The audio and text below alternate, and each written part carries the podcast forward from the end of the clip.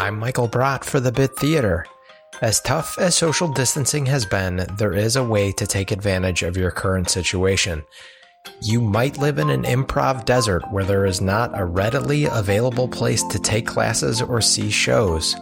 If there is a silver lining to the shelter at home, it's that many reputable theaters are offering a much wider variety of online classes and shows. If you haven't had a chance to take advantage in the past, now might be the time to do so.